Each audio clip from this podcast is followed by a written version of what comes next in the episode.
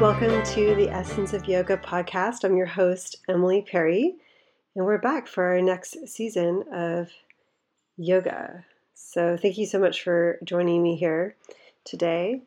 I did want to talk to you a little bit today about um, Lakshmi. So, she's going to be one of our first um, goddesses in the upcoming goddess series here on the podcast. So I thought I'd riff a little bit about Lakshmi and the ways in which um, we work with Lakshmi in my teaching and also in my personal practice and um, my yoga life. So let's dive in. You'll often hear her associated with money and financial wealth, but she's a lot more than that.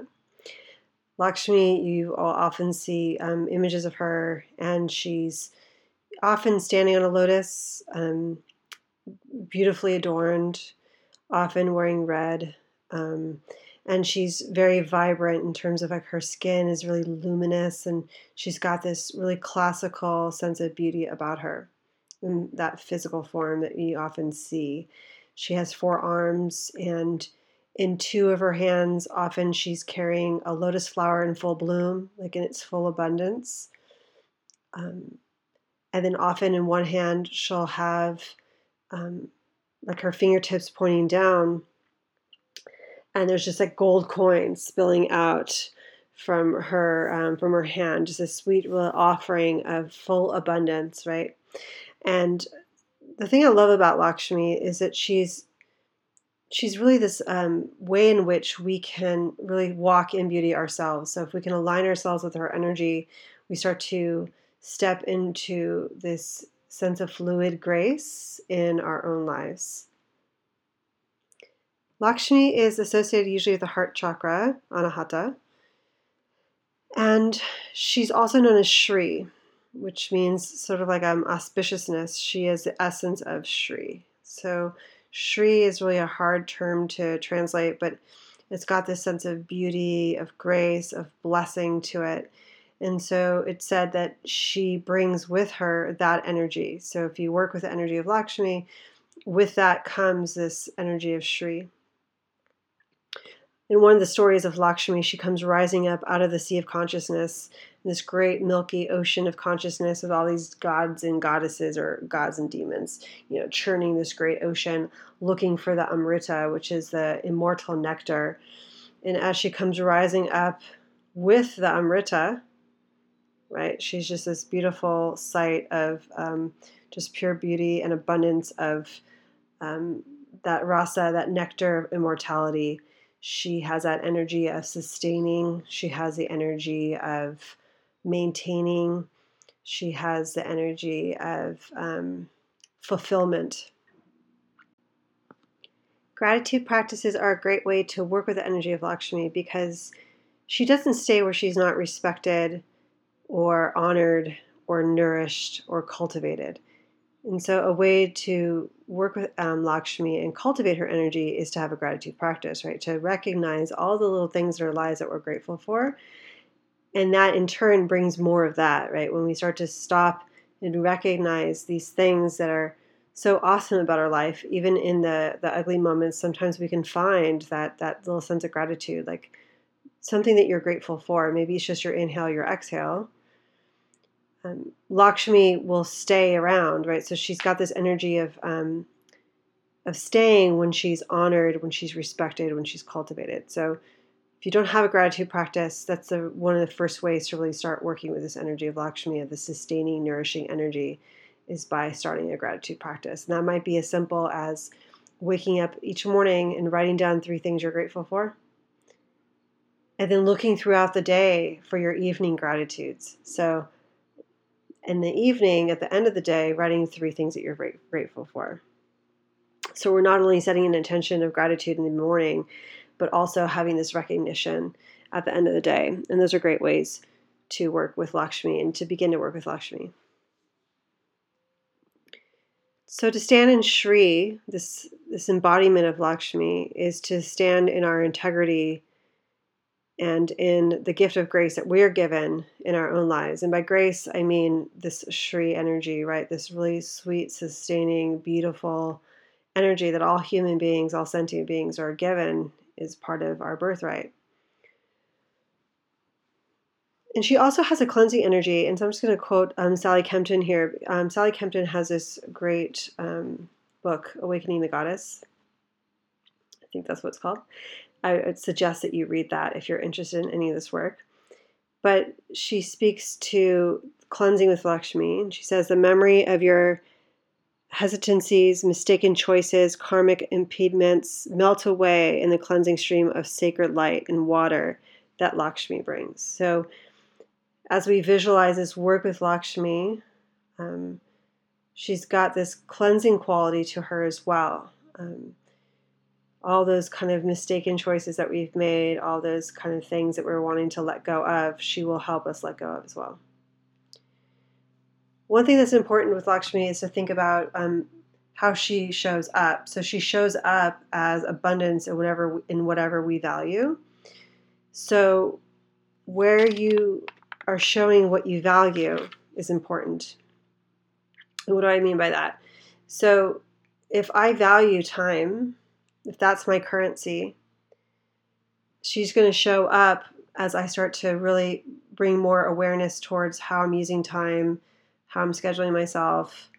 She might even have this energy of expanding time. So I might be in situations where I'm like, wow, this is like, I feel like I have lots of time here even though I might have been in a similar situation before and I felt like I was in a rush. She cultivates whatever we value. So, whatever we value shows up in the way we put our energy, our mental energy, and our physical energy. So, if I'm always thinking about certain things, that's what she's going to cultivate. Does that make sense? So, this is a great time for us to really kind of hone in on the way our mind is working and what we're cultivating and how we use our energy mentally so if you're always thinking these repetitive thoughts that are really destructive or um, in this sense of lack all the time, so you're always talking about all these things that you don't have in your mind, that's what she's going to cultivate. So she'll, she'll cultivate these repeating patterns if that's what you're always bringing up for yourself. So this is a great time to bring a little bit of reins in on your mind and maybe start to think of new patterns, new thoughts. And I love a couple quotes here from Marianne Williamson that really feel like they play into this energy of Lakshmi for me. One of them is In the realm of spirit, there is infinite abundance. So, in the energy world, there is infinite abundance. It's all there for us to just tune into, right? As Wayne Dyer would say. So, having gratitude for what you have, and then cleaning up what needs to be cleaned up or cleared, right? So, cleaning up your mental thoughts, clearing up some of your maybe stagnant energy around certain ideas or things will allow us to really want what we want, and we won't feel like we've got this weird story around it that's blocking us from really calling it in. Marianne Williamson also says that you know our internal abundance is ultimately the source of our external ab- abundance, which is totally true. Like if you're feeling really dried up and lacking in your life in some ways, um, it's hard to really have the world reflect uh, back to us uh, energy of abundance and fullness and sustenance and beauty if we're not feeling that internally. So it helps for sure to create a world around you that is beautiful because it will help you tune into the inner beauty. But it's not necessarily necessary. In fact, sometimes for more people, for a lot of people, it's more powerful to flip it and to really work on that sense of inner abundance, inner sustenance, feeling like they're enough, they have enough time, enough money, enough energy, enough, enough, enough in their inner world. And then their outer world can start to reflect that back to them. So if you tend to go one way or the other, I play with flipping it a little bit. Maybe if you're feeling like you always do the inner work, maybe creating a little altar space or a special space in your home or your home, whole home, and really putting flowers out every day, dusting, cleaning, taking care of things, cultivating the energy of Lakshmi, really holding the space for her to show up. So that could be a really powerful practice for sure. So I'm just going to close here and leave you with a mantra that you can work with for Lakshmi. There's many of them, but my favorite is her her main mantra, which is Om Shrim Maha Lakshmiye Namaha. And I will put that in the show notes for you. So we're really just calling in this energy of abundance, of sustenance. And you don't have to work with a physical form of Lakshmi. You can just work with her energetic imprint and allow that to kind of reflect in your life if that's of interest to you. So that mantra can be something that you call on throughout the day. Internally, you can say it out loud, you can write it out. There's lots of different ways to use mantra. Mantra is very vibrational though, so I do um, I would love it if you experimented just with the sound vibration itself. And it said that the mantras themselves carry the energy of Lakshmi. So it is said that her root mantra, Shrim, is in itself Lakshmi. So it has that energy. It's very potent. These are like seeds, these mantras. And I'll talk about mantra in the next podcast probably. Um, their their mantras are seeds that bloom within. So the more we work with them, the more they will internally arise on their own and carry the energy through. So very powerful practice. I want to close with just a poem, a Rumi poem. Let the beauty of what you love be what you do. There are many ways to kneel and kiss the ground. So I'm hoping that this helps you walk in beauty, walk in Shri, stand in Shri, in your beautiful light as you move through your world during the next few days.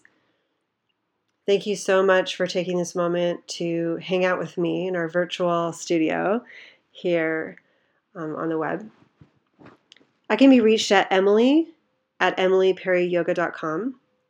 You can also just head to emilyperryyoga.com and you can see more about what I have upcoming um, this summer, especially in 2016. I have um, some trainings immersions, some festivals I'll be teaching at, some travel workshops that I'll be um, heading to, and a couple retreats. So feel free to head on over there, sign up for my email list, emilyperryyoga.com, and you'll see that you'll get a free ebook. So there's actually a free book of a little sadhana practice that you'll get about cultivating your intuition when you sign up for my newsletter. So I hope to hear from you soon. Feel free to leave a a review on iTunes. Just do, if you like this podcast or if you've gotten anything out of it, I would love to hear about it. And I'd also love to hear from you on Facebook, facebook.com slash Emily Perry Yoga. Thank you so much for chatting with me today, and I will see you soon.